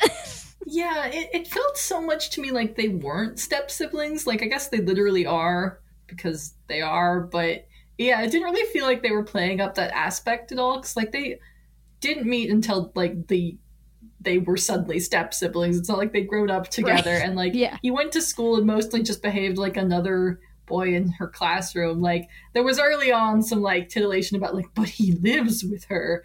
But, you know, that dropped away pretty quickly. And, like, yeah, so I, I don't know. I, I also haven't read um, a couple of cuckoos, and I don't know. I've I know this comes up in other things, but I haven't seen it much from like the like shojo girl perspective. I feel like it usually comes up as like a kind of weird fan service thing, and like Mhm. I don't know other. I'm thinking of like the, I guess it's a cousin or whatever in um, Sword Art Online, where like his cousin cousin's cousin sister or whatever is in love with him. Mhm. I mostly see it like in those shows more. Obviously, it does happen in shojo, but it always makes me think of this. So I think this is just like eclipsed other thing. You're like, yeah, that well, that makes sense. Yeah, for me personally, the moral quandaries of like step siblings dating each other, I think, do come back to you being like, you know, you acknowledge that they don't really know each other until they're already going to be step step siblings and they're already like 15 or whatever. Mm-hmm. So it's kind of like s- 15, 16. So they didn't grow up together. So to me, I'm like, I think it's fine if they date. Like, I think that makes sense. Mm-hmm. It can be a little weird, like, sure, whatever. But like, I think like overall, it's fine. And I felt that way in Gossip Girl too, where they like make a whole big deal out of, you know, Dan and Serena dating after their parents also became a thing and used to be like sweethearts. And I was like, eh, this isn't a thing. I don't like, I just don't really care. Yeah. But I do think that it makes sense to acknowledge that it's kind of weird and a strange situation. yeah. So another question was, would you have liked to read Yoshizumi's original gender flip version of the story? So this is at the end of volume eight, we get a little backstory on how like Marmalade Boy was created. And the author acknowledges that she was like, Yeah, I actually wanted I thought it was just gonna be gender flip Miki and Yu Mhm. roles, but apparently like Ginta and uh, other characters were also flipped. So I was like, okay. So yeah, so she, you know, pitched that to the editor and he was like, I feel like when women when women writers write men, they make them sissies, which isn't attractive. And she was like, I, I get you. And I was like, no. Yeah. In general, I'm like, I think a gender flip version would be interesting. I think it would fit better in our current shojo landscape. Like, I feel like in general, we get more shojo helmed by lead male characters Mhm. these days. So I'm like, I'd be down. Just you know, just pull a Stephenie Meyer with Twilight. just like she could just write gender flipped Marmalade Boy right now. yeah, yeah, I would be really interested to read it. It, I don't know, it, it, it would be an interesting exploration of how like dynamics change and stuff. Um, I'm curious to know if like what he used for the word sissy, like did he mean like gay, like it gets to like Oh. Sean and I or whatever, or does did he mean like just you know not very masculine or whatever? yeah, yeah. I interpreted it as meaning not very masculine. Mhm. That makes sense, but but I was like, is masculine in this manga being a pushy jerk face? Like that's what it amounts to in this manga as it currently stands. Yeah, like I don't know that I'd classify as Yu as like the most masculine character. Like he's definitely like kind of pushy and mysterious, but like I don't know. It's not. I don't know. He's not like the most extreme example of masculinity or something. Like it. Uh. Yeah. I think hmm, I'm thinking about like if they had relatively the same personalities and were gender flipped, I would be afraid that like Miki would turn too much into like a weird different tropey stereotype, like kind of mysterious hot lady manic pixie dream girl thing going Mhm. on here. yeah, yeah. I'd be a little worried. Like she could either be awesome or like Yeah. just a bitch. I don't know that I would like that. Yeah, so it's like if she gets to be awesome, like okay. If it, it flips into her just being kind of terrible, I'm like, eh, no. Yeah. I'd be interested in reading it though. I, you know, sure. Yeah, sure, I'd read it. Like, give it to me. Like, just, just do it. If Stephenie Meyer can do it, anybody can do it. That's all I say. um, so where do the parent, where do their parents land on the worst parent spectrum? We got a related thing that I'll also read from at Pumpkin Landing on Twitter. So it was Oh God's Lol. I both like and dislike the anime. I have a lot of feelings. Here's my question Who do you think was being unfair to who? The parents for dropping a life changing bombshell and going sad face, why are you against our happiness? Or Miki for flipping out? So, parents, there's a lot to say about these parents. Yeah, I still really like your parents. Like, they might not be, or I guess all of the parents, they might not be like the best, but I, I certainly don't think they're the worst. Like, they're a little ditzy and they forget No. to like tell their kids when they've planned trips, but they seem to like be available if they need help and like checking in with them and stuff. Like, they're obviously missing the fact that they're dating, but like they seem to be trying. Yeah, I was like, I actually don't really rank them too low on the worst. I think the worst thing they do is be all weird and secretive about their previous relationships with each other, which just leads to chaos. Yeah. You yeah. know, but otherwise, I'm like, the things that we see them be bad about or like not the best about, like forgetting to tell them that they're going on trips. I'm like, yeah. I come from a really big like Irish Catholic family. So like I don't have any siblings, but I have a million aunts and uncles and Mhm. cousins, right? So the thing where they were like, "Uh oh, we thought somebody else uh, told them out of the four of us," I'm like, "Yeah, uh, totally." that like if you don't work that stuff out, like that's the first time they encountered it. If you don't work that stuff out, it's totally gonna happen, you know. And now probably in the future they were less chaotic about it. You know, they do it for things. I think it's worse when they do it for things where it like directly involves Miki and Yu, where it's like, hey, we're going on a trip this weekend and you're coming too. and they're like, what? I didn't know that. and they're like, oh, none of us told you. Uh, versus when they're like, we're going on a honeymoon. Bye. you know? Yeah. Uh, like, I think for teenagers, they'd be like, oh, okay, cool. Party hard. You Right. Like- yeah, yeah. And I mean, I kind of was really fond of this like little four person parental group, you know, that was kind of like all co parenting their two teenagers together. Like, I thought that was Yeah. cute. Yeah, I definitely got into like a co-parenting relationship, kind of like my, me and my cousin when we were younger. Uh, you know, his dad had to go away for a while, so it was like my two parents and his mom, and then the two of us, and they were all like co-parenting us, and we didn't live together, but it was like pretty, pretty like that. And I was like, it makes sense to me. Yeah. I, I get it. Yeah, especially I think with younger kids, it can be really good, like, to have that balance and a way to, like, have more life in your life when you're not just chaos. I don't know. I, I I'm kind of fond of the parents, but they could have done some things differently. No, they definitely, yeah, they could have been a little less uh, like ditzy. That would have been good. Mhm. So, who do we think is being more unfair? The parents for life changing bombshells or Miki for flipping out? No, I, I do think the parents were more unfair in that situation. I don't know. I felt like the way Miki reacted, it seemed like her parents were kind of weird and did this kind of weird stuff all the time. So I was kind of like, is this a big jump? It sounds like they've always been these people. Miki just isn't used to it yet. Like, she needs to get with the program. yeah, I mean, granted, I think they really should have like done it maybe a bit more slowly, like up and like, and in two weeks or whatever. Yeah.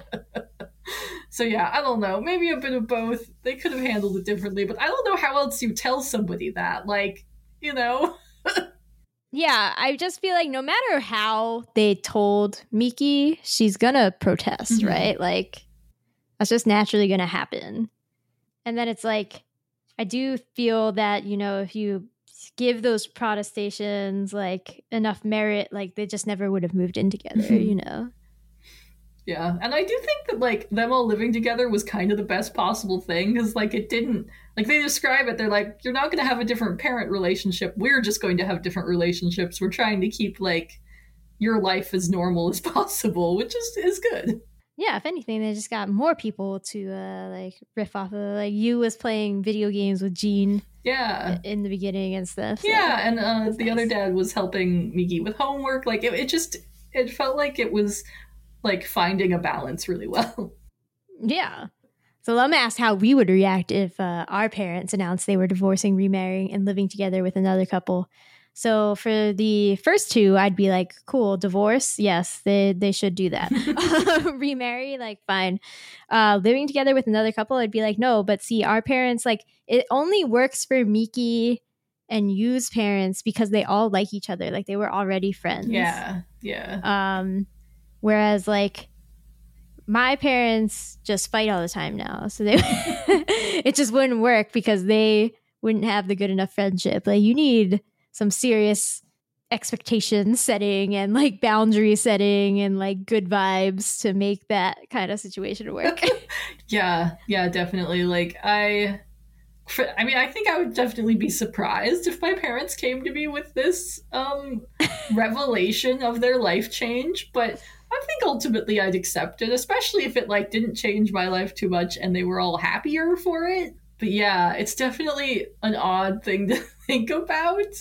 I do think that like their dynamic as parents really fits with like the people I know who are in like polyamorous relationships where like they are the best at communicating. Like like they are so good at it. You have to you be, have to yeah. be or it gets bad quickly. So like Yeah. they seem to be living their best lives. Yeah, I was like, they're good. Uh, I don't trust most people in my life to be that good. Yeah. Even myself, I would be like, I would fail at a polyamorous. Yeah, yeah, yeah, yeah. It would be so difficult. I'd be like, I am way too like possessive of, of people and their time. It just wouldn't work. It wouldn't work. it's bad. Um, so thoughts on the stretched meaning of Marmalade Boy's title? Yeah, so this was where when she originally had it as like the gender swapped version, it was supposed to be describing the like Miki boy who was just very like sweet and nice, like Marmalade. And then you know when but she refused to like give up on that or call it Marmalade Girl or whatever when she changed the gender, so she changed it to be like it's about Yu because he's got like the bits of marmalade that are bitter and he's like sweet on the outside but bitter inside it felt it Yeah. felt very forced to me It was definitely straight. It helped me know in the beginning that like Yu was endgame though, Mm. because I was like, it wouldn't be called this thing. You know, it wouldn't be called Marmalade Boy if Yu wasn't ultimately like the partner. I also like, yes, I agree that the reason for it is weird and strange at this point, but it's such a like distinctive title that I understand why she wouldn't have wanted to give it up. yeah yeah it definitely has a good ring to it i just wish that she'd come up with like a better rationale maybe yeah, for sure. Um, so you know, we talked about this for a bit, but incest scare subplot. Did we really need it? Better re- resolution than the original planned ending. The original planned ending was that they were actually going to be half siblings. Yes? yeah yeah which i'm glad that they didn't do that because that feels like a much darker th- twist than the show or the series like felt like it was setting up for. Like that it just doesn't feel like it fits with the tone of the series. I don't know it it felt like she said she, had always been planning like that original ending and then early on just decided to change it to the, them just just being confused about it for a while. But it felt like a kind of like 11th hour decision even despite knowing it wasn't like it just kind of felt like they plopped it in and i was like oh okay all right Okay. Yeah. it was definitely very strange and it's just like again I I guess I, I just feel like we didn't need it because I feel like there would have been enough moral quandary if we had just acknowledged that they're step siblings and have had them be like weird about that, like feel weird about it. you know, like could have had most of the same beats about it. yeah and like the way they got to that i guess scare is that Yu is constantly looking for his true father because he found some letter when he was in middle school that was basically saying that his mother was pregnant when she got married to his dad so that's you know his dad can't be his real dad and well i get that that's like definitely a, a struggle you would go through. He just needed to communicate. He just needed to ask a question. And like Right.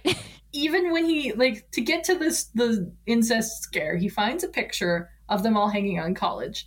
And he's like no we can never ask them. And i'm like just go up and be like hey what's with this picture and they'll probably just Yeah. tell you the truth which is that they did know each other before. When they re-met in hawaii it was like you know they wanted a fresh start they didn't want to dwell on the past mistakes that they'd made or whatever so they just didn't mention it which i think they should have mentioned it because it Yeah. makes their crazy decision less weird yeah. but I don't know. So I I could have done without the incest scare plotline because I so didn't believe that it was going to be true that it just felt like so dramatic and such. I think it's the point of the series where I was the most like, oh, just talk to each other. Right. For sure. It's also like, what did you think about their decision to be like, okay, you know what? Even if we are half siblings, we're going to get married. yeah, I kind of was down with that. I was like, you go, whatever. You've thought it out. You've made this decision. Like, go for it. right. I did like, you know, the rationale that the author had for it, where she was like, I wanted them to have the conviction that they were so in love with each other that regardless of the outcome, you know, they they were gonna do that, mm-hmm. and I was like, I get that, but definitely like, do we do we just didn't have to go here, like we just didn't- yeah. it's unnecessary. Could have got most of the same genre with just step siblings, man. Yeah. or even I guess it's like we could have gotten the same genre with like they were step siblings. They almost had, you know, another like sibling together related to each other because she had a miscarriage or like something like knowing that their parents dated in the past. Like I think that's enough to be like, eh, it's pretty weird that we like each other. Yeah. Or maybe if they both discovered the photo and made the connection, it was just him hiding it from Miki for like whatever, however long, half a year or something. It was just such a frustrating part to read. Yeah, yeah, yeah. It's just like he breaks up with her suddenly. And then she's like, but why? And he's just like, I, I don't know. And she's like, no, Yu doesn't love me anymore. Okay. And he's just like, ah, like no good answers here. Yeah. I'd also, this is not directly related to the question, but so this manga is marketed as being a romantic comedy. But I was like, I don't feel that. It's just a drama. yeah, I think maybe the parent situation was supposed to be so ridiculous that it kind of had to be comedy, but it didn't seem all that ridiculous to me. Like it was, but it was more how they were handling it. I was kind of just like, yeah, I buy this. Go. yeah, I feel like the first like chapter or so was maybe funny, but then after that, it's just like, oh boy, this is drama o'clock, you know? Yeah, yeah, definitely. And it's like there are moments of humor, but I'm like, that doesn't make it a comedy. That's Yeah, I guess that does kind of aim it though at an audience that wants something a little bit lighter because we did talk about how it doesn't go as hard as like other things of this era were. right, or at least right. some other things, not all of them. So they were just like, how do we market? yeah. It's so hard. okay. That's fair enough. so at Neolicious on Twitter was like discuss the influence of the manga themes in the later years releases of shoujo manga. So Yeah. that's hard because I feel like yeah, again as we've mentioned, like this particular era of shoujo manga was like we're going to really dark places mm-hmm. all the time, constantly. And I don't feel like we get that so much with more recent shoujo manga releases, at least in what we get in the US, which again is a very small proportion of overall what is published in Japan. yeah. Uh, for sure. And yeah, I just like again, I think it's just this weird like transition manga as we've been kind of discussing like between different like high drama, mundane high school romances, like romantic comedies, you know? like I think it's like it set the bar for a lot of different subgenres in my opinion, I guess. Yeah, and like like we're talking about we I tried to find and you said you did research too. Like I tried to find articles or something that had like experts about this talking about its influence on shojo or like its position within like the history of shojo and I really just couldn't find much. So so like I don't think it originated any of the tropes. Like obviously I think a lot of these things have been like in literature, you know, for eons or whatever. Like Right, right, right. like we like writing about like ooh illicit you know maybe they're siblings ooh illicit age gap ooh illicit you know insert this here but i do think that it it maybe like helped make those kind of maybe establish them more as the tropes that we kind of think of them now at least in this kind of shojo stuff. And maybe it like helped move shojo a little out of that like darker era that kind of came out of like the 70s and the 80s and like the earlier 90s maybe. But that's speaking without a whole lot of expertise behind me so i'm not quite sure if that's like fair to say. I also like to sometimes think about how shoujo manga in particular kind of maps onto um like YA trends in America. Mm, yeah Because I think in a lot of ways they do track again, at least of what is gets brought over to to America. Because I feel like, you know, yeah, like both YA and, and shoujo manga were not really big things until like that like 50s to 70s or 80s era. Then it's like the 90s are still kind of like established like the 80s and 90s are kind of still kind of establishing it. So I think that's what's happening here with Marmalade Boy as mm-hmm. well.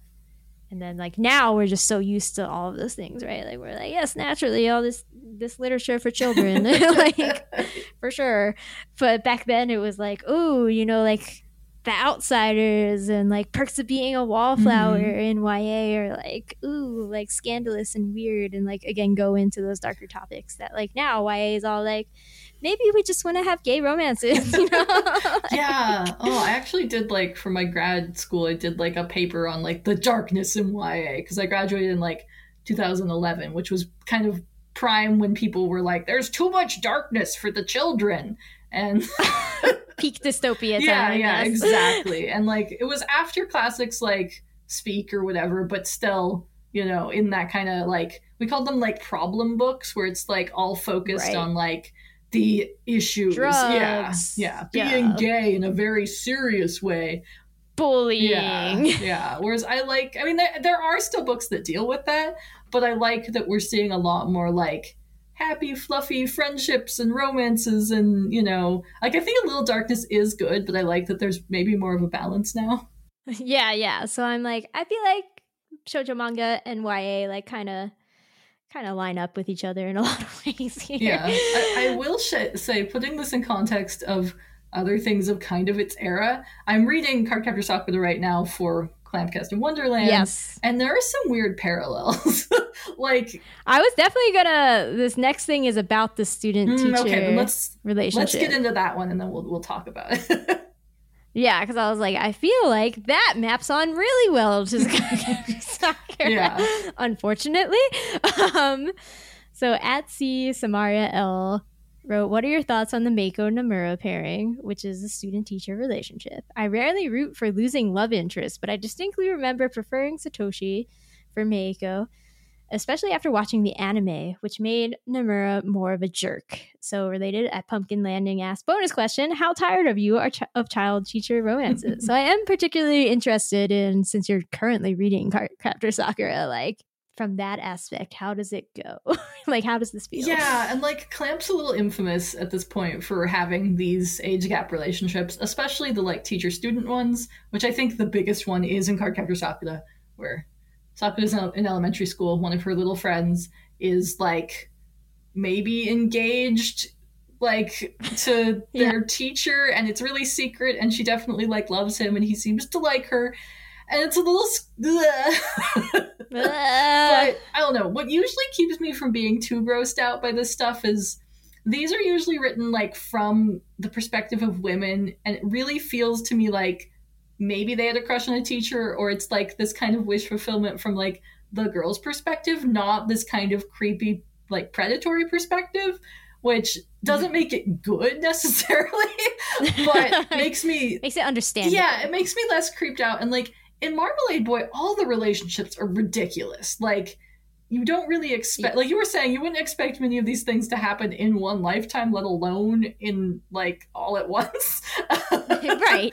So I don't know. It didn't bother me as much as I think it could have because it felt like it was hitting the same level of like kind of just out of the realm of normality that all of the other relationships were hitting. Yeah, I agree, but I still was just like, but why? Again, I feel like I really got broken when he finally broke down and was like, all right, let's do it. I love you so much. I was like, no. yeah, I liked it a lot better, like you were saying earlier, when it like it came it came to light. They got found out. He retired, not retired. He resigned, went off to a completely different career in a different town. I was like, okay, that's the responsible move there, dude. Like, you acknowledged that you didn't do a great thing here, and like she's upset and got like I don't know, I was upset that she got like reprimanded because I was like, this doesn't seem like it's her fault, guys, but okay. Um, but I yeah, when he comes back later, I'm like, ah, I really wish that she'd gone and he'd already had like he had like another girlfriend who was an adult or something. Like Mhm. I really wanted it to have been like we had this star-crossed lover thing, but actually it didn't work out and you know, kind of more of a cautionary tale, I guess. I don't know, but that might have been too sad for her, so I'm, I'm not sure. Mm, hmm Yeah. And it's like, again, I'm not like their age gap Hmm. if she had graduated, like if she graduates at 22, which she's not even going to college, which is a different problem. but so, you know, she, she graduates at 22. He's like currently 23. So like it's a perfectly fine age gap in any other circumstance, in my opinion. yeah. It's it's really just the like she was in middle school. He became her teacher. Like it's weird. Yeah, yeah. And I think maybe I might be more okay if like she had gone to college and then like they bumped into each other again maybe, but it still feels a little grooming at that point and like oh no. I yeah, I kind of I could have done without this subplot, but I don't hate it as much as I do in some other things.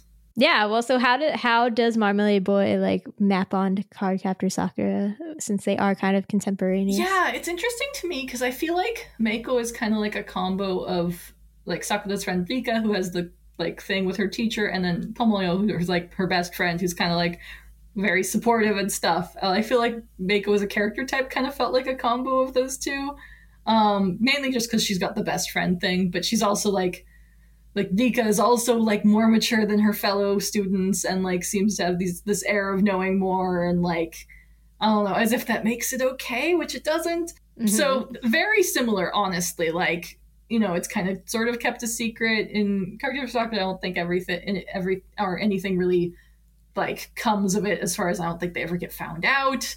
Um, but they're also not. They don't seem to be actively in any sort of physical relationship. It very much feels to me like they were betrothed, possibly by their parents or something, and they do seem to get along, which is good but Yeah. it doesn't seem like he's actively trying to do anything, which again doesn't make me love the situation, but but it could be worse. You're like it could be Yeah. worse. Yeah. Yeah.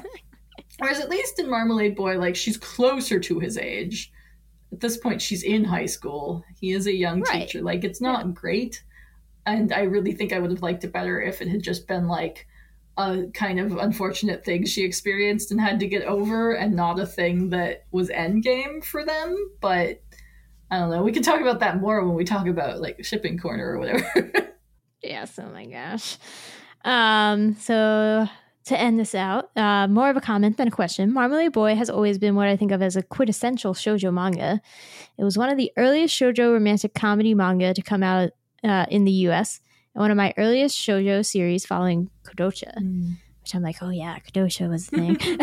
yeah, right. I haven't read much of that either. yeah, I agree. I, I really think that even though it was so clearly bigger in Japan, I think it it was a necessary stepping stone in the US to get us to the place that we are in now. Even if now nobody is writing the good essays about it like we want. yeah, I really I even tried to find like good books that were just on like the history of shoujo and or specifically like its move to the west or anything really and I was having trouble finding good resources. So I think we need more like academic and etc conversation around shoujo, which is not news, but we still need more of it. Not news. I Yeah. will say I haven't read or watched much um, Kodocha anyway, but I remember being confused because I swear the main character in that looks like a chibi version of you, and I remember being like, "Wait, what's happening?" You're like, these are the same. oh, and quickly to the last one. I am very tired of child teacher romances. I could, I don't need more of them. You're like, I don't need more of this. Yeah. Yeah. For sure. I think particular like age gap romances are also tiring, but there's something particular about teacher student where it's always like, you know, there's that extra layer where it's always going to be grooming and like Yeah. don't, we don't need That that. extra power dynamic is just ugh. like I just I have Yeah. trouble like getting okay with that. And I'm sure that there are instances where it's done in a really interesting way and like I'm sure there are real life instances where it does actually work out, but yeah, I'm kind of I'm kind of over it. I don't know that there's any more to explore really there and yeah. Yeah. I love that even uh, talking about Cardcaptor Sakura, like, didn't they write out the student and the teacher who were in the romance? They're like, they're gone now to a different school. Just don't talk about that. anymore. I think in I think in the anime, In Clear yeah, Card. I think so. I think in the anime they mention it much less, Like I think maybe she just likes her teacher. And then I think in Clear Card, her, yeah, she's like moved to a different school, and they're just like, we're not gonna talk about this now. It's fine. It's fine. Nobody acknowledged that. And I'm like, I see what you did there, Clamp. Mhm. All right. All right. So to quickly uh, wrap up all those romances that we discussed here, shipping corner time. So how do you how do you feel about the the swapping of the parents? Like, is Chiyako and Jin and and Yoji and Rumi? They seem good. Yeah, I mean, I kind of had trouble keeping everybody like separate in my brain. We don't get that much character development. like they're just a foursome. yeah, yeah, exactly. Which I would have been even more fine with, honestly. I was like, lean into it, guys. It's fine. Um, but when we see like the flashbacks to them in college or whatever, it did seem like they had like stronger relationships with the couples that they, you know, end up with in Marmalade Boy than they did with like the ones they married and had kids with. So, because there was this whole thing where like they were the the same pairing in college that they are through, you know, all of Marmalade Boy. And then there was sort of an argument that kind of led like one to leave the other and then the other set like was comforting the other side and like it just it was a little muddied frankly Yeah. Like they were always just friends in their in the relationship where they had children kind of. yeah yeah and i like that they're still like happy to be around each other i like that they were able to kind of get over their more like dramatic younger past or whatever and actually like just be this big happy family and they you know they do have kind of distinct personalities here and there but i honestly i would be happy to read a, a series that was just about the four of them Right? I'm like, where's that series? Give that to Yeah. me. All right, give me the gender swap marmalade Mhm. boy. Um, give me just the manga, the like josei about the parents. Yeah, I have a list. Let's get on this. Uh, um, so yeah, so we have Kei and, and Suzu. Honestly, when Kei was introduced, I was like, this is uh just you with different hair though. I was confused. Yeah i like like i said i like his his storyline with the piano and stuff but i don't love him as a character overall him and suzu like sure i don't care really he is pretty and she likes pretty so i hope that they're happy I hope they're happy. They're not gonna stay together. They're like, she's like twelve. yeah um, you did say before that you didn't think Arimi and, and Ginta will survive the, the long haul here.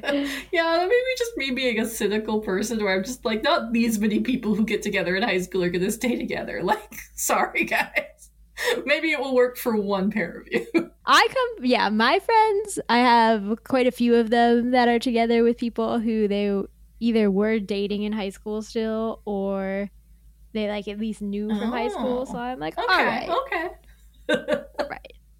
Not all of you can't survive because that's not how Mhm. it works, but like maybe more of you than I think can survive. No, I'm just worried they don't have like a great basis for their relationship. Like, you know, No. we'll see. I mean, we probably won't, but That's the next manga we need. Mm-hmm. Arimi and Ginta. Uh, no, I also just I'm like, what does Arimi see in in Ginta other than yeah, like the comforting? Like they have more of a relationship like the parents or something. yeah, yeah, they just didn't have that much in common, except for this like heartbreak over the other two. So I don't know. I don't know. This is what I get out of cis hetero relationships these days. Mhm. Anyway, I'm like, do they ever have anything in common? what do they do with each other? I don't understand. What's going on?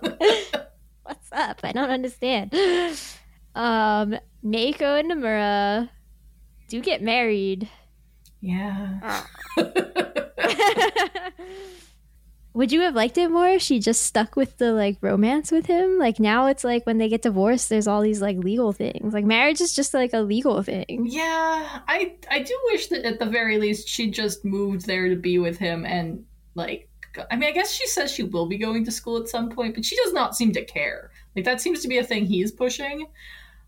But I mean, I guess in her Yeah. defense, she's like, if I'm going to be a, a really successful writer, I don't technically need school. And I'm like, well, yeah, if you're actually successful, I guess that's true. But also, extra knowledge is always good if you're going to be a writer.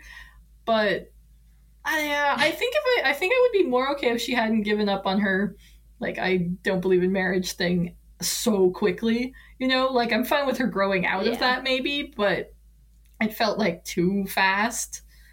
Um, but maybe it was just I also used to be like that. I was like, marriage is dumb. you just you just end up divorced anyway. It's just a le- it has nothing to do with love. And now, like, obviously, I'm married. Like, but it that took like 16 years. You know? yeah, and I think it takes a lot of like redefining what you think marriage is as opposed to like what society necessarily tells us or whatever. Yeah, I mean maybe it was just too much for them to have in this manga that she just go goes and lives with him without being married to him. I would have liked it more if she just went there and maybe didn't immediately marry him. I hope that they're happy. right? Like, I'm like, you could have waited to get married. yeah, and like taking it at face value, they seem like they are happier together.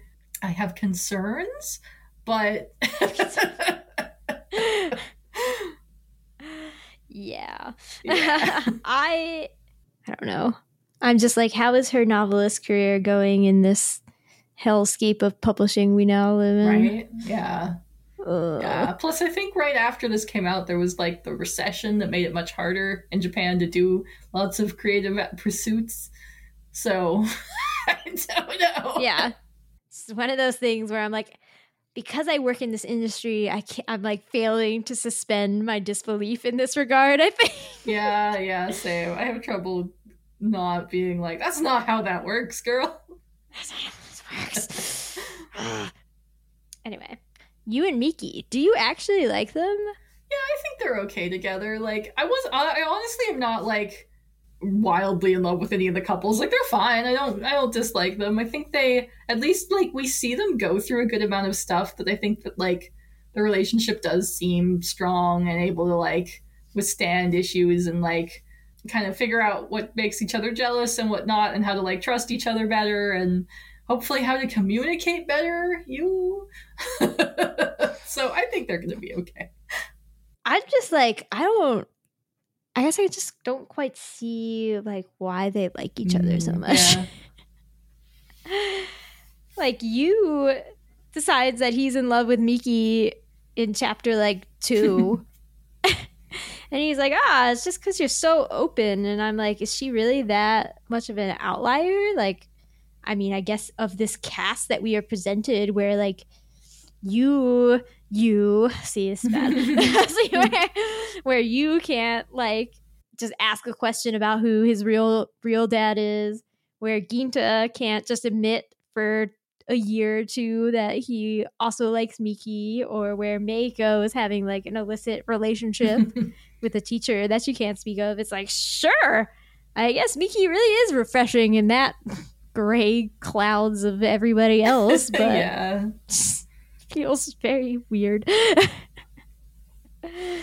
and then, like, what does she like about Yu? Like, Yeah, he's just got that mysteriousness going on, and like, I don't know. But there's no substance to the mystery, his problems are all created by him. Like, right? Exactly. and like you were saying, looking back in the 90s, like, they didn't have it that bad. And like, it's totally legitimate for him to have feelings about, like, maybe his dad's not his, you know, biological dad or whatever, but like, he's living a pretty good life in a really big house with like, no, it's, I don't know what jobs they have, but they seem to be doing well. Yeah, they just go on honeymoons to Hawaii and all this stuff all the Yeah, time. and if he just asked them, "Hey, I found this letter, and I have concerns," like they would have addressed it, and it wouldn't have been an issue. And I mean, maybe that speaks to them not having created an environment where he felt like safe enough to talk to them about that without it causing problems. Not safe in the like he'd be in danger, but just Right. psychological safety, or whatever. Yeah, yeah, yeah. And I mean, but it just uh, like I sympathize and I get it, and he's young, so you know, you do stupid things when you're young. But it just felt like all of his problems were of his own creating. because they were. They were absolutely were.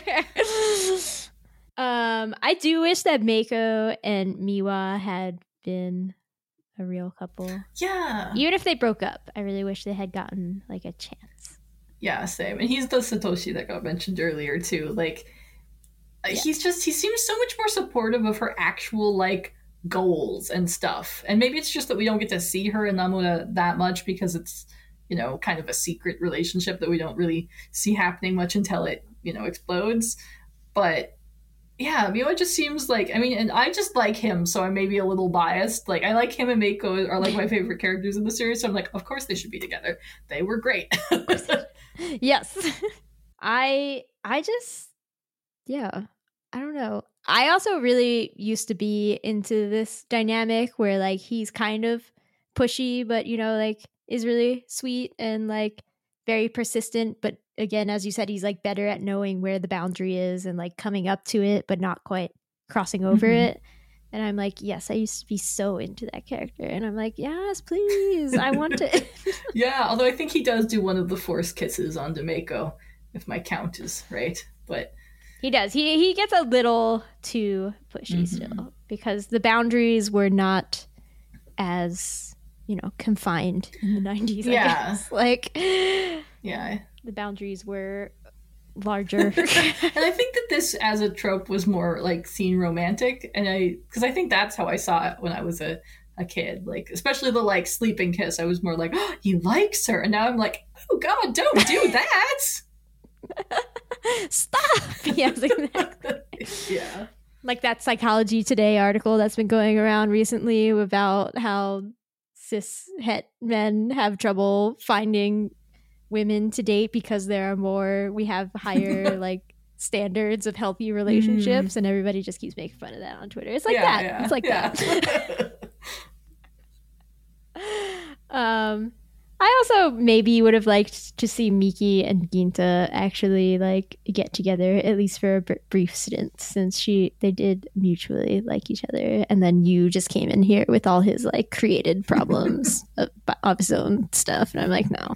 Yeah, it's possible maybe it happens different in the anime, but I had really felt like I remembered them dating for a while, but like she did date Ginta, and so maybe it happens in the anime, and then they break up and then she goes to Yu, but like I don't know, I feel like that would have made me feel like there was more closure with that relationship with him if they actually tried it and it didn't work.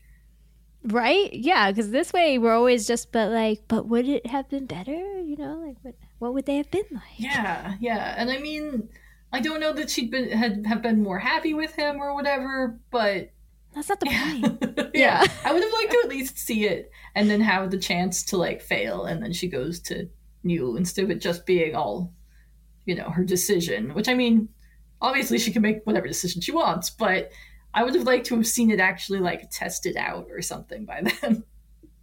yeah like not a big fan myself of being like i'm just going on dates for experiments which i know that people Mhm. do and like just to learn things like fine you do you but like i wouldn't do that but in this way i'm just like it's not that it's just i think they should have given it a chance like and seen how it would go yeah. Although part of me is also like he had his chance. She confessed to him like a year ago.